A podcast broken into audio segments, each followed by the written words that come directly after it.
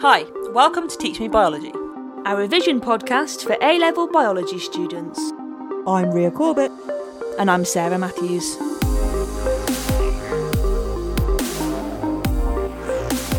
Hi, I'm Rhea Corbett. I'm a science teacher with biology specialism, and on Teach Me Biology, I am teaching my co-host and my little sister, Sarah Matthews. Oh dear. Biology A-level, topic by topic, to hopefully provide you, our lovely listeners, and probably scared you a little bit there as well, uh, and with an audio revision resource. Don't do it. Yes. I was pretending to be poorly. Oh, right. Yes. We hope that you... Ugh, stop it. Do it normal. Yes. We hope that you incorporate us into your revision. And as a part of your learning journey, dip in and out, listen to the episodes on your weekly topics, or use us as your audio biology Bible. Whatever you need us for, we are here. Sort of. Right, day three. Mm-hmm. It's Wednesday. Wednesday. And Wednesday. And we're looking at vaccinations mm-hmm. today. So we're going to look at the uses of vaccines, the ethics of vaccines, and just quickly talk about herd immunity. God, I've heard so much about herd immunity. I know, yeah. Well, we'll talk about that today. We, we'll, we won't go into a lot of detail about, mm-hmm. like, the politics and things like that, but okay. we, we can talk about what it is. So far, we've done non-specific and specific immune responses. Obviously, the specific immune responses, the cell-mediated and the humoral, is really important then that we can take advantage of that process for vaccinations, and that's what we will be covering today. So just quickly review the process as quickly as uh-huh. we can. So we have phagocytosis, yes, which then that phagocyte turns into an antigen-presenting cell and presents the antigen. The T... The Mister T cell. Helper cell. The T helper comes cell along. comes along. So the specific T helper cell comes along. That binds to that mm-hmm. particular antigen. And then it makes antigen, more.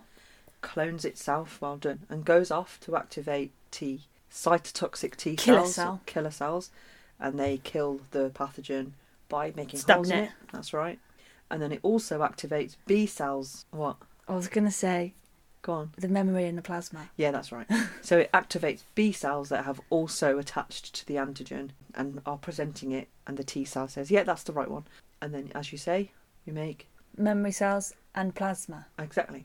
So the plasma cells make antibodies, so specific yes, antibodies. They make antibodies. That well, complementary to that antigen, and they form an antigen-antibody complex, and that kills the pathogen mm-hmm. and or destroys the pathogen. And then the memory cells live on, waiting for further yes. instruction should we ever Handing have that pathogen again. Handing out the wanted posters. Exactly. So, first of all, it's important that we discuss di- the different types of immunity, okay? So we can have active or passive immunity, mm-hmm. and we're going to talk about what those are. Passive immunity means that you don't make antibodies. They are put into your body, injected into your body to help you fight something off very quickly. A vaccine? No, because a vaccine is injecting the pathogen, dead or weakened, or an antigen into your body so that you do make your own antibodies. Basically, antibodies are injected into your body from an outside source. They might be from blood donors, or they right. might be f- made specifically, so like this is why scientifically made in a lab. When people have had coronavirus... They specifically ask you to donate your blood because it's got antibodies in it. Yes. Okay. So, quite controversially, Donald Trump, when he had covid nineteen, he had a special treatment of antibodies given to him. Right. That would be donor blood mm. containing coronavirus antibodies that in, would were fight in, injected him. into him yeah. so that he could use those antibodies in his body to fight off corona. Yeah. So you're never exposed to the pathogen, or it's a preventative measure to just in case you have been, okay? Slightly different with the, the Trump thing, because he actually did have it and yeah. he tests positive for it. So the antibodies are not made by you, okay? So I'm saying lots of facts right now. I'm not really telling you anything. Mm-hmm. Examples are, so that like the natural way of having passive immunity is actually just when you are in in the in the womb. From your parent? So, so from your mum. So you can have antibodies passed to you through the placenta from your mother, or through breast milk from breastfeeding. They that contains mm-hmm. antibodies. You haven't made them, but your body will have them for a couple of weeks. They will last in mm-hmm. your body to help you in your early stages when your immune system isn't really built up yet. The sort of artificial, because so that's natural, the artificial way is things like, so examples are, say you cut yourself really deeply and you went to hospital with it. Tetanus. You would be given a tetanus jab. Now that is just in case the bacteria is, is in the wound, and it is antibodies that will fight off that bacteria very quickly, just in case. Another example is rabies. If you're bitten Gross. by a wild animal that has rabies, so I guess bats, and there's quite a few animals in America, I think, if you're bitten by one, you have to go right. and get a rabies shot. Shot, they call it, yeah. That would be antibodies from blood donors, just to make sure that you don't develop rabies, because you might, mm-hmm. if you've been bitten by an, a rat or something. So that would be artificial. Another example is anti-venom if you're bitten by a snake. So that is also something that will, it'll be antibodies that will bind to the venom to get rid of the venom in your blood system. And interestingly, Ebola, they used this for a number of years. They used this kind of method for a number of years until it became prevalent again in two thousand thirteen, where they actually then developed a treatment for Ebola, one that didn't involve this. So they, they did this for right. victims then. But the key things for passive is that you're not making your own antibodies, so you're not going to have any memory cells. It's all going to wear off eventually. All those antibodies will be broken down and you'll have no way of making any new ones because you never had memory cells. But it's immediate and quick. So it's a way of having a very quick fight off against, like, say, mm. tetanus, rabies. Then you've got the active, where you actually have come into contact with the pathogen and you are making your own an- antibodies. So that's active immunity. So the natural active immunity would be if you actually do contract a virus or a bacteria. And are poorly. And get poorly and produce antibodies mm-hmm. and have memory cells. Or the artificial way to induce that is vaccination. You are coming into contact with the pathogen, but it's weakened or dead or just the antigen or whatever. You won't suffer any symptoms, you won't feel poorly, but you are making antibodies because your body is still reacting to it because it's not supposed to be there. It's a foreign antigen. Alive or dead, your body doesn't know that, it just fights it off. You're going to make memory cells. So you're going to have long-lasting immunity through this way, but it'll take some time. They're the, the sort of key types of immunity that you need to know for your exam. Active and passive. Active and passive. So active, you get poorly. You you get passive, poorly. You don't get poorly, unless it's a vaccination. So vaccinations themselves, as we've said, so it'll be an injection, or sometimes even a nasal spray, which kind of for the flu. For the flu, because that replicates how you would have contracted it, up your nose, sort of thing. Mm-hmm. Yeah. So if you were asked what a vaccination is, or to describe what is a vaccination, you'd say it's dead or weakened or inactive pathogen or antigen. It's really important that it's clear that the vaccination contains a pathogen the, or an antigen. The the the actual antigen, yeah, because that's the bit that your body responds to. Mm-hmm. That's the bit that will trigger that specific mm-hmm. T helper cell, has to be that antigen. So it has to contain that. And basically a vaccination is a way of you having your primary immune response to make memory to make memory cells, exactly, without getting ill.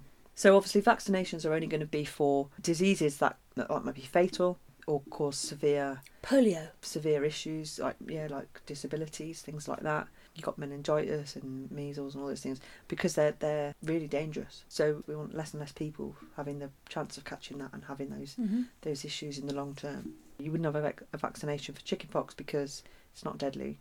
It's spots and feeling a bit poorly for a week or so. Yeah. There's very, very rarely that you have any long-lasting issues from that kind of virus. Mm-hmm. Yeah, so you, you want to get that primary response out of the way. If you then do get the virus or bacteria in the future, you don't have to spend any time at all going through that primary immune response and actually getting ill while your immune system is dealing with it and going through that whole cell-mediated humoral response to get to the antibodies, which could take a couple of days. And in the meantime, it's dividing and you're getting ill because it's killing your cells and reducing toxins. So how do these things, if this, if they vaccinated everyone, right, against measles, how does measles still survive? Because people don't get the vaccination, which we'll talk about later. You've heard of anti-vaxxers. Yeah. That's the, the the problem. Maybe, say, ten years ago, there weren't hardly any cases of measles in England, mm-hmm. but there are now because, because people, people aren't getting vaccinated. To get their children vaccinated. Yeah, and that's why it stays around. We'll talk about that in a minute. So as we talked about last week, when you actually then do encounter that virus for real, or that bacteria, whatever pathogen it might be, you're only ever going to have your secondary immune response, which is your memory cells cloning to mm. make plasma cells, which will release the, the antibodies. antibodies. But remember what we said, it's faster and a greater quantity of, of antibodies the second time around. So you fight it off. Really I shouldn't quickly. be saying fight it off, but you'll kill the pathogen mm. a lot faster than you would the first time around, and you won't get ill because of the time it takes is so much shorter. Mm-hmm. It basically, a vaccination is just you having your immune response to something that isn't actually causing you any problem. So if you're asked how a vaccination works or how a vaccination stops you from having that disease, you have to talk about your immune response. So you have to talk about the antigen presenting, the T cell, T helper cell, cloning, activating the B cells, and so on. So vaccinations overall reduce the occurrence of the disease in the in a population. Anybody that's not vaccinated, so whether that be because they are a baby and babies aren't vaccinated straight away, so they have a, a few weeks or months where they are vulnerable, or it might be somebody that has left themselves vulnerable because they haven't been vaccinated, they are protected, because they are less likely to come into contact with somebody with the disease, because the majority of people that they come into contact with are vaccinated. And that is herd immunity. So herd immunity is protecting the unvaccinated by having the majority of people vaccinated. So you're less likely to come into contact with the person with the disease. As you just said, there are reasons why diseases aren't eradicated. There's only one disease in this whole world that's been, that's been eradicated, and it's smallpox. Oh, really? Because it's, wow. It was easy to eradicate it. Because, I say easy, I don't know that it was, but it has been eradicated because in a lot of cases, the vaccine was almost like giving somebody antibodies from another person's body. So it was a bit like artificial passive. Passive. Like just giving people the antibodies. I think that's how it started. Mm-hmm. But I don't think the R value for smallpox is very high. Is very high. So I think it was it was easy to get on top of it. So I you think. can't spread it well. It, it doesn't. It didn't spread mm. that easily. Not very think. transmissible. Yeah, but it's horrible if you do. What get happens it. if you get smallpox? I think, from what I know, it's an awful rash of like lumps and bumps on your face. And, and obviously with that you must feel very ill. You must get all your usual kind of symptoms. It's not nice, and I think fatal. But I'm, I'm not an expert or anything. So there's obviously there's no other disease that's been eradicated, because there's just so many issues now with vaccinations that people take issue with. Specifically, there's a lot of immune suppressant people that have had transplants and things like that that have to take immune suppressant drugs. So a vaccine won't work for them anyway, because their immune system is being suppressed so that it doesn't attack the transplant organ that they've got. So if you take immune suppressant drugs, then it stops your immune system but from surely doing that. If you took immune suppressant drugs, that would mean that you would be more poorly. You are vulnerable to lots of other things, other pathogens, mm-hmm. but you're alive. You just have to be really careful. Do you have to take them drugs for the rest of your life? Uh, for the rest of your life. And I don't think they're very nice either. I think you get lots of other side effects from them as well.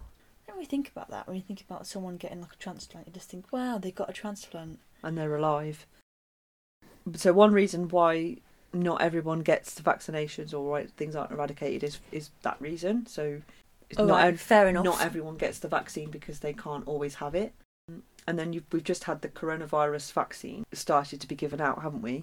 Yeah, and kind people of. people that are very allergic to things, yeah. uh, have EpiPens and things like that, aren't allowed that particular vaccine because because, because it will make them ill. Allergic reaction to it. Yeah. So there you have a selection of people that will never but, get so the vaccine. So an allergic reaction is basically like if you're allergic to peanuts, right? If you ate a peanut, it would think it was a pathogen or something. Yeah. So there we have a selection of people that will never get the coronavirus vaccine, so are vulnerable to coronavirus, and then will pass it on to people, close contacts and mm-hmm. things like that. So spreading it. We've also got antigenic variability happening, particularly with viruses. They easily mutate. So that's Strain. why every year the flu vaccine is always based on different flu strains, whatever's prevalent from the year before, because virus mutates so easily that different flu strains are constantly coming into the forefront. Yeah. So antigenic variability means that it mutates so much, it mutates in a way where the antigen changes. So if you fought off flu one year and you've got memory cells to that strain of flu, the next flu you ain't going to have. The next flu has a different antigen which your body doesn't recognise as being anything to do with the previous strain, so you will have your primary immune response to it, and you're not protected from it. There's also issues with people that actually catch the virus very, very closely timed with them actually getting the vaccine. So if you receive the vaccine and then the same day contract the virus, you are going to get ill. Yeah. Because your body has had no time to go through any immune mm-hmm. response. Some diseases are so placed that they're not easily accessible with vaccines. So like cholera, for instance, which is in developed countries quite a big issue with dirty water. So cholera is a bacteria that lives in dirty water and is passed into people. So if you think you drink the water and the bacteria lives in your gut, well, that's not easily accessible with a virus. You know, if you're immune to something, right, can you still pass it on? No, because your body can never be infected. Then why are some people called carriers? That's genetics. Okay. It's very different. So if you have a genetic disease whereby you need to inherit it from both parents, but you only inherit it from one parent, you're going to have the chromosome, one chromosome in your body for that disease, but you won't have the disease because you didn't inherit it from the other parent. But you can possibly pass that chromosome you do have onto your children. And if that combines with whoever you have children with also having that chromosome, it's possible you can pass that on to your child. So it's nothing to do with immunity. Nothing to do with this, no. Because that, that these are genetic, mm-hmm. they're genetic diseases. It's a good question. And then you've got anti-vaxxers who refuse to get vaccinations for whatever reason. Now, it might be that they believe conspiracy theories about vaccinations because they're not, dare I say it, very well educated, or it might be that they have religious concerns or general ethics about vaccinations for different reasons. There's lots of ethics surrounding vaccinations. We'll go through as many of them as we can now. So ethics are moral principles. So the rights and wrongs of vaccinations. And unfortunately, there are lots of ethics around vaccinations because it's not always fair. And when you're trying to come up with a way to prevent people from getting ill, testing it and going through that process of trying to come up with that final vaccine, lots of people are going to get ill and die possibly in the meantime. While you're trying while to you're work doing out how that. To save people. Exactly. Particularly with testing. When vaccines are first started being made, it can take a decade because of different steps. So for instance, you know, if, you, if you're developing a vaccine, you've got to get some money, you've got to get some back in, that could take a while, and then you've got to do the first steps and so on. But all vaccines have to go through the same clinical testing that, that drugs do. So there's like four phases, and it starts with sort of laboratory testing, it moves on to cell testing and um, like organ testing and all those sorts of things to see if they if it kills the cell, then it'll be, oh, we go back to the start and start again. Then it's on tissues and it's on organs and so on. And then it has to be on people, people. It's sometimes animals to start with, so animal testing, and then on people. So you will test people without the disease first, and then you will test people with the disease next. There's so many stages, and imagine the number of people you've got to do this to and all, and all the rest of it. The animal testing is straight away an issue for some people. They don't know why that has to happen, and there's a lot of ethics surrounding animals being treated in this way and being unnecessarily killed because of the side effects of different vaccines and things like that. So that's the first sort of ethics. When you move on to testing humans, you have to have a control group. If you've got healthy volunteers, they've signed up for it, they're probably getting paid for it. If something goes wrong, they've wavered their whole way of saying like, oh, it's okay.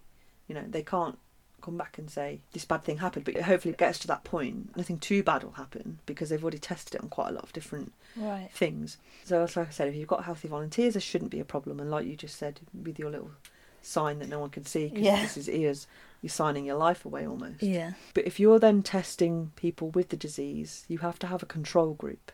Do you know what that means? Something that you're not ch- changing or something. Because you're testing the toxicity and you're testing the how effective it is. I can't think of the word, whether or not it works or not. I can't think of the word or say the word right now. How effective it is. We'll have to just go with that because I can't remember the word. If you're testing those things, if it works on the per- people that have the disease, you have to have a control group, and that means the control group will receive a placebo.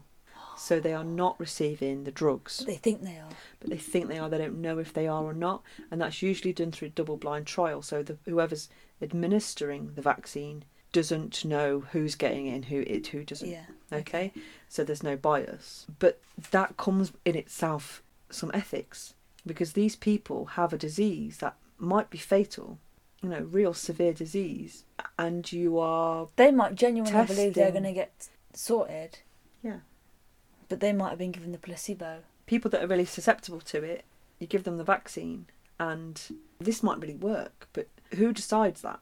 Because in the meantime, these people are dying, or mm-hmm. might die, or get really ill, or have life-changing things happen to them. Who decides that?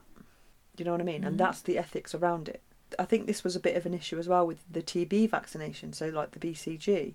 If people are already quite immune compromised, so their immune systems don't work, yeah, it actually makes them really ill. So there was a lot of debate about whether it was worth it. Whether it was worth it as well. Well done, yeah.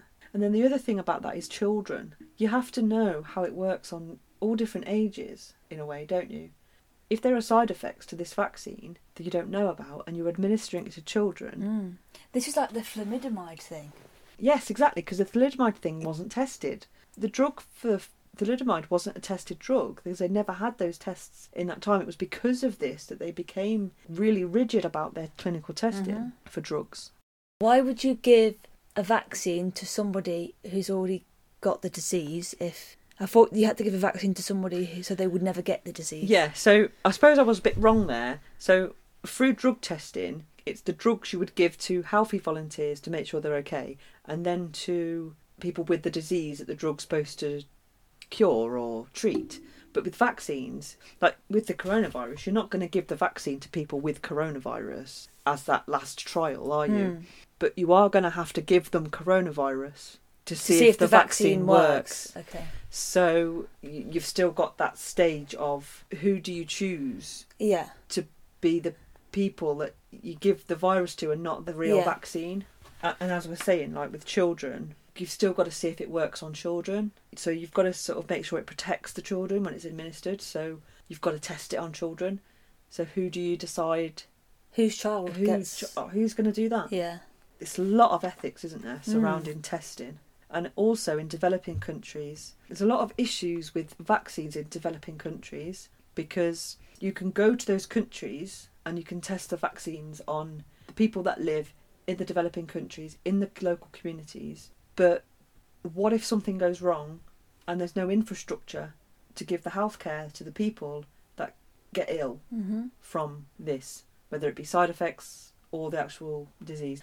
And the other thing is, they were giving out malaria vaccine in Mali and they were testing it on different people in the community. But many of the participants, they just they didn't understand what they were doing. They didn't understand what they were involved in. They'd agreed to something, but they didn't really understand what. So they didn't understand that they could withdraw from the study if they wanted to. They didn't understand that there might be side effects to this and they might get ill from this. And there's just lots and lots of like issues surrounding it, and communication in developing countries can sometimes be quite difficult, I think, especially surrounding such scary things. And then another one that I was looking at today is the H I V vaccine that they're trying to develop. That just sounds like an absolute nightmare. I thought they had developed something. Well, it's so complex getting to that point because, like, if I was to say to you, people wouldn't want to take part in it because of the stigma of AIDS, what would that mean to you? It would mean that they used people used to say that you couldn't, people didn't want to touch anyone exactly. who had, had had AIDS. They yeah. didn't want to drink from the same glass as someone. So imagine like the psychological issues that the people that were part of the testing community would have if they were discriminated against because they were part of this particular mm-hmm. test. Do you know what I mean? Yeah. Like all that horrible stigma related to H I V and AIDS is horrible, isn't it? And then what then happens when your participants screen positive for H I V because the vaccine didn't work? oh and God. The healthcare, the appropriate medical care and counselling and that how to take place. Mm. It's awful, isn't it? Yeah. And then you've got the issue that maybe some people might not understand what what they're a part of and think that they're protected and go out and cause risk to themselves by doing the activities that are most causing you at risk of getting H I V. So all the ethics surrounding that just sounds horrible, doesn't it? A completely different ethics issue with vaccinations and testing them is, or, or just vaccinations generally, is is access issues. All lives are equal, aren't they? All lives are of equal value. So everybody should be able to have all the opportunities to be protected against a, a particular thing and receive a vaccine. but that just doesn't happen in this world. Even something as simple as a vaccine shortage in a developed country, like in November two thousand to May two thousand three, in America, eight out of the eleven childhood vaccinations were in a shortage. So there wasn't enough vaccination to vaccinate all of the children that needed it. So who decides who's going to then not be protected and be vulnerable to those diseases? It's awful, isn't it? Mm-hmm. And it, it's the same now, I suppose, because we're going through this now with corona, and people have to make decisions about who, who gets, gets it. it first. And, and obviously our, it to country, old people. our country in the U K are giving it to people who are, is it eighty-five or above? eighty and above, I think. eighty and above. So the coronavirus is currently being distributed to people who are eighty years old or above. And it could be a long time before just everyday, normal, healthy, younger people mm. get the vaccine. And, and who makes that decision? I think as well, if children that come from sort of low-income backgrounds, they're less likely to be vaccinated. And people whose parents just don't care. Don't, don't understand. Don't understand, you know, that sort of thing. In America, if they don't have the health insurance, they can't get the vaccinations. And there's that kind of, is that fair, mm-hmm. you know?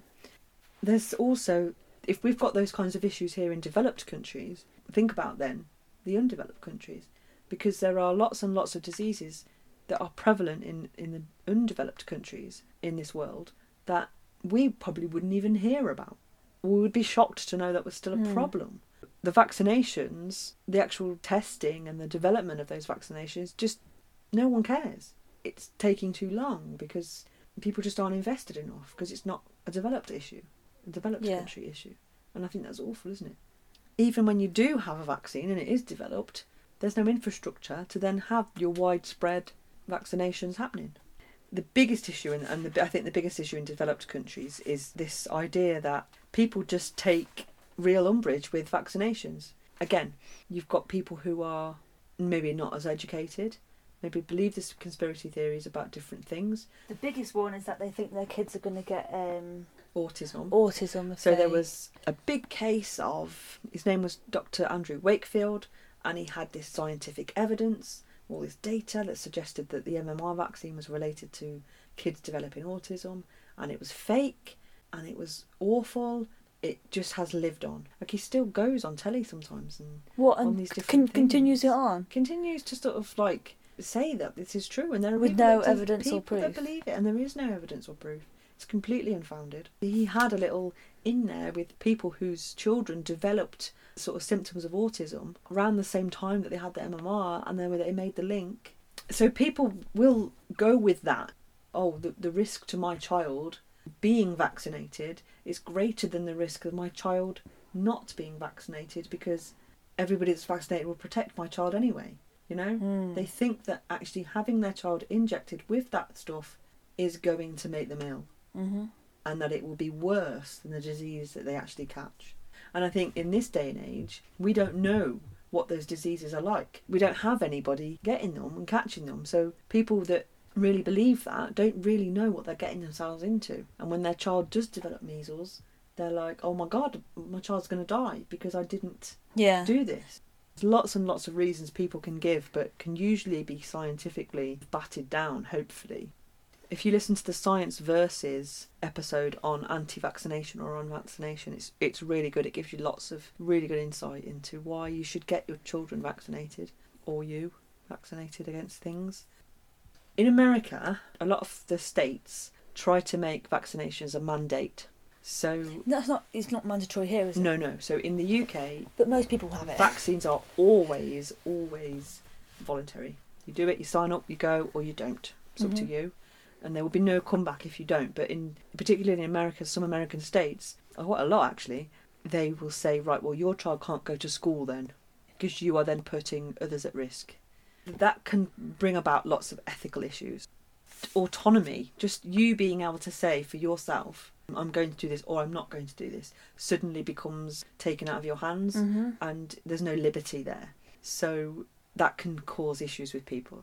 So even though it's like a public health issue, people don't like being told what to do, so mm-hmm. almost as, as if it were. Right. And, and especially if they have further ethical issues with it, religious religious they, issues, that sort of thing, with particular um, vaccines. I wonder how they go about distributing vaccines in America, because obviously here they do it in schools. They do it in schools or in G P offices. Like, your babies have to go, and you know it's it's checked that yeah. you do, and there's health visitors and things like that that just check that you're protecting your children. Yeah. But it's quite good to do it in schools, really, because then the parents haven't got to go out of their way exactly. to get it done. All yeah. they need to do is sign a form. Exactly. But people genuinely do have existing medical or safety evidence that is being presented about a vaccine, or they have religious beliefs and they don't support vaccination. They might want to exercise their right to not get vaccinated or to get their children vaccinated, and they can't do it and they don't like it. But that will have an impact on public health, really. I found a few examples today when I was looking this up. One of the biggest ones was the H P V vaccine. H P V for cancer, cervical cancer. cancer. Yeah, so you've got a vaccine that protects us against human papillomavirus, which is an, a sexually transmitted disease. It's an S T D, and it's linked to cervical cancer. And not just cervical cancer, it's actually linked to quite a few cancers, mm. so vaginal, anal, that sort of thing. And if you get this vaccine, you are then, you're protecting yourself then against possibly developing these cancers. Mm-hmm. Or passing it on. Or passing it on. Because boys yeah. have to have that now Exactly, as well. yeah. Various U S states tried to make that a mandate, and because it's like one of the most recent ones, and it came up against quite a lot of people saying, actually, no, you can't do that. Think about who it's administered to. So it's administered, first of all, administered to girls that are roughly a sort of... twelve or thirteen. twelve to thirteen, so eleven to thirteen-year-olds, mm-hmm. girls. That was how it was first done. And people had issues with this because... They said they were too young. Too young to get a, a vaccine against transmitted sexually, sexually transmitted disease. Because if your religious belief is abstinence until marriage, then it's, it feels like you're almost encouraging sexual activity. Other religious things are real hardcore, this is against God's will. If people are going to die from these diseases, they're going to die Let from these die. diseases. You can have real hardcore religious views against vaccinations. And believe it or not, human rights with that H P V, because it was only given to females and not to males. So you had sort then. of a gender inequality issue. Mm-hmm.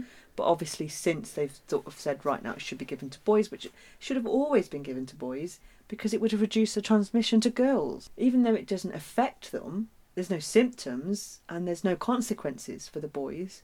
But at least they're not going to be passing it on through unprotected mm. sex to girls that it will affect. So it makes sense really, doesn't it? The uptake for H P V is very, very low in America. So they mustn't be administering it in schools. It must be your choice to go and have it done at the doctor's. Right, okay. I was also looking up other things and other sort of religious concerns, because I kept reading, oh, there's religious concerns, and I was like, well, what are they? And do you know what I found out?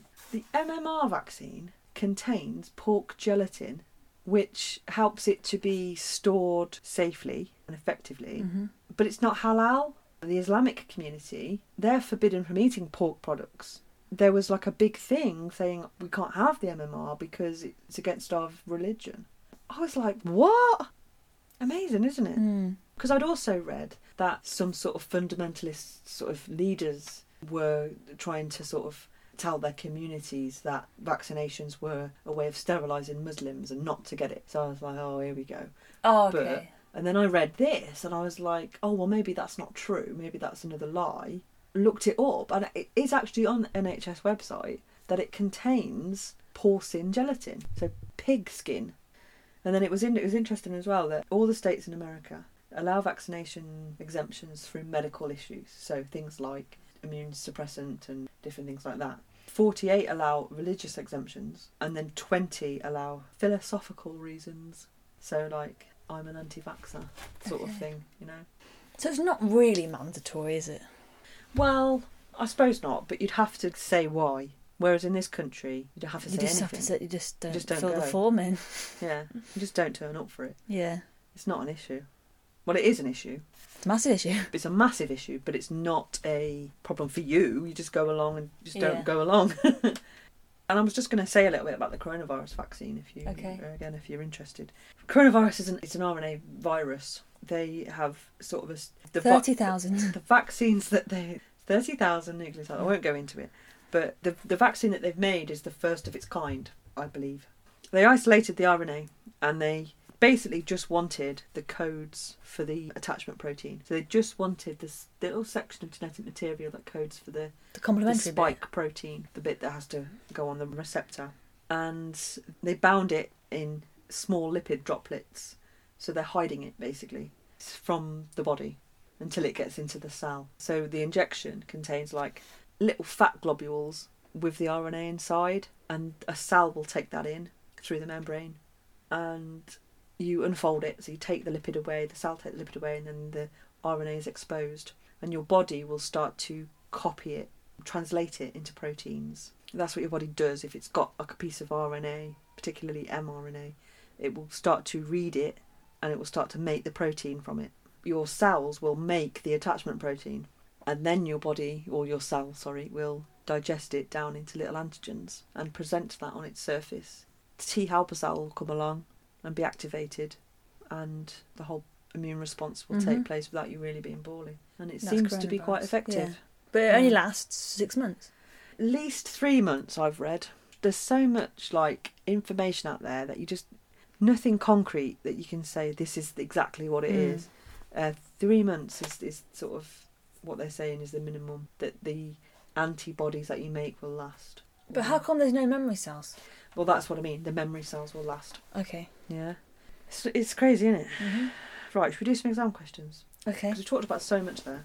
Right, a lot of exam questions about vaccinations are data-based. They love, love data and disease. So we'll probably have to do a separate episode on data and disease just to really do that properly. Okay. But this is really the content, isn't it, of how, what a vaccination is and how it works. So we'll just do those questions.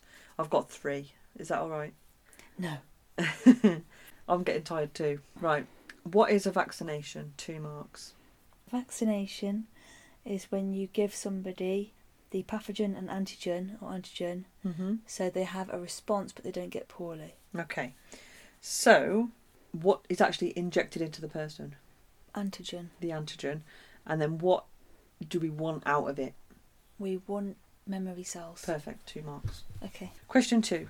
Describe the difference between active and passive immunity. Do you remember two years ago yeah. when we talked about yeah. active and passive immunity? Passive. Five marks. Passive immunity is when you are... usually you already have the disease. There's a or, chance you might yeah, have it, yeah. You could have yeah. it. And they will give you a very quick dose of antibodies that will help fight it off in case you have it, but you won't have a response in which you would produce memory cells. Yes, good. And a active response is when you catch the thing, you actually get poorly, your body has an immune response, and you actually produce memory cells. Yeah, good. So I reckon from what you've just said, probably about three marks. Okay.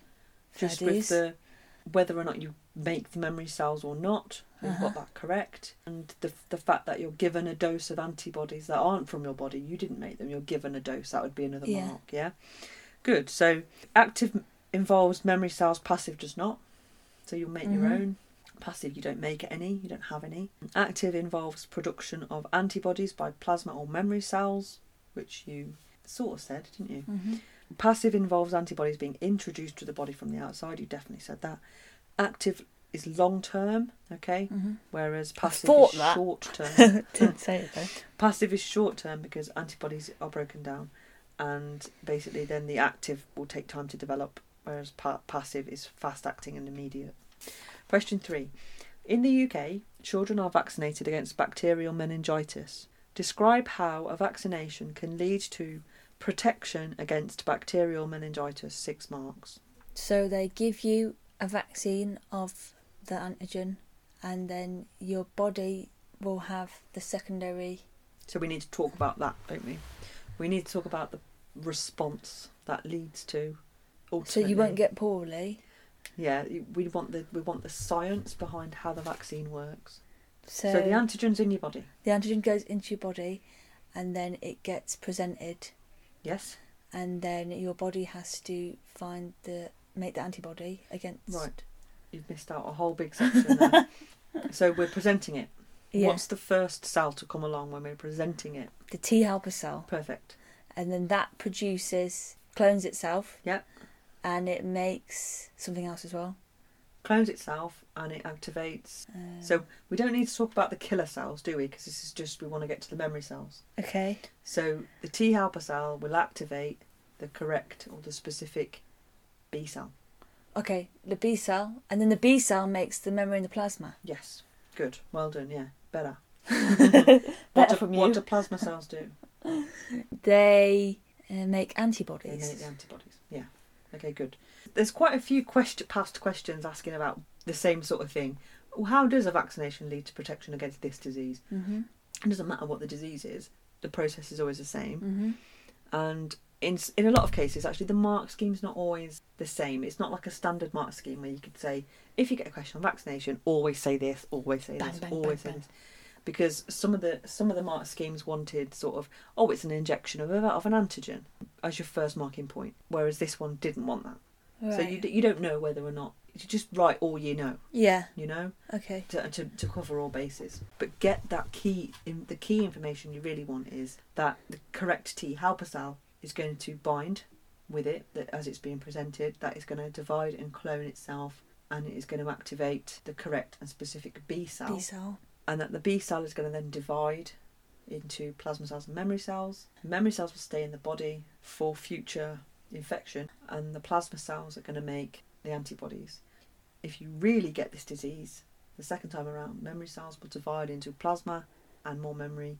But effectively, the second lot of plasma cells are going to be faster. More, more antibodies. And more antibodies. There's your key bits of information. So our wider reading for this month, and specifically this week, is The Beautiful Cure. It's a book by Daniel M. Davies. It's a really easy read. It basically just talks about all the pivotal moments in history that covers different discoveries about our immune system and all the important concepts. So yeah, give that a good read. Shall I do the roundup? Rhea's Roundup. Immunity refers to an organism's ability to resist infection to a pathogen. Immunity can be either passive or active. Passive immunity involves antibodies introduced to your body from an outside source, as you are not necessarily exposed to the pathogen. This can be either natural via the placenta or breast milk, or artificial via antivenom following snake bites. This type of immunity does not produce memory cells, so there will be no long-lasting immunity, but the protection is immediate. Active immunity involves producing your own antibodies. Again, this can be natural when you are infected with the pathogen, or artificial via vaccination. This is long-lasting as you do produce memory cells, but it is slow to take effect. Vaccinations are injections of an antigen or dead weakened pathogen to stimulate an immune response, but with no infection. A typical primary response will occur, leading to the production of memory cells. If you do contract the real pathogen in the future, you will have a secondary response whereby the memory cells divide into plasma cells and more memory cells, and the plasma cells will produce a greater quantity of pathogen much faster than you would, so you will not show symptoms or transmit the pathogen to close contacts. Vaccinations lead to herd immunity. This means those who are not vaccinated should be protected, as they are less likely to come into contact with an infected person. There are many ethical issues surrounding the use of vaccines, which we have discussed today. Got any takeaways? There's active and passive. Brilliant. Passive is where you don't have memory cells made, yep. And active is when you do, so you will be immune to it, yep, for a long time. Really good, yeah. And the vaccines, you should have them. Yeah, you really should, but we're not preachy. If you want to contact us, you can go to teach me science dot co dot u k. That's our website. You can drop us an email if you want. That is teach me biology cast at gmail dot com. And we have Twitter, and that is teach me biocast. And Instagram, which is teach me biology cast. So get in touch if you want to have a chat, talk to us about your revision. If you've got any further questions, yeah, just... Mm-hmm. Have a good Wednesday. See you tomorrow on Thursday. Tur- Thursday. Thursday. Is that the bell? Yeah, that was the bell. Oh, thank God, I'm starting to feel really poorly. Not even a joke this time. Really? Feeling really pathogeny. Lots of active immunity going on there. Oh, God. Like, maybe even a temperature. Do you know, oh I was God. reading about temperatures. Not really reading it. I saw a meme. When I say I read about something, what I actually mean is I've seen a meme about it. Yeah. it was really funny because it was like the first bit was like, oh, raise your body temperature to fight off the whatever it is, mm. and then and it was said because it can't last in this high temperature, whatever it is, and then it was like, wait, but I can't live yeah. in this high temperature. Exactly. Exactly. Your body can't either. Yeah, which is so funny. Yeah. But that was it. I um, love that. I'll see if I can find it. We'll post it on the socials. Yeah. Uh, my name is Sarah Matthews. And I'm Rhea Corbett. This has been Teach Me Biology. We will see you tomorrow. Tomorrow. Well, we won't see you. You will hear us tomorrow. You will hear us tomorrow. Bye. Bye. Bye. Bye. Bye. Bye. Bye. Bye. Bye. Bye.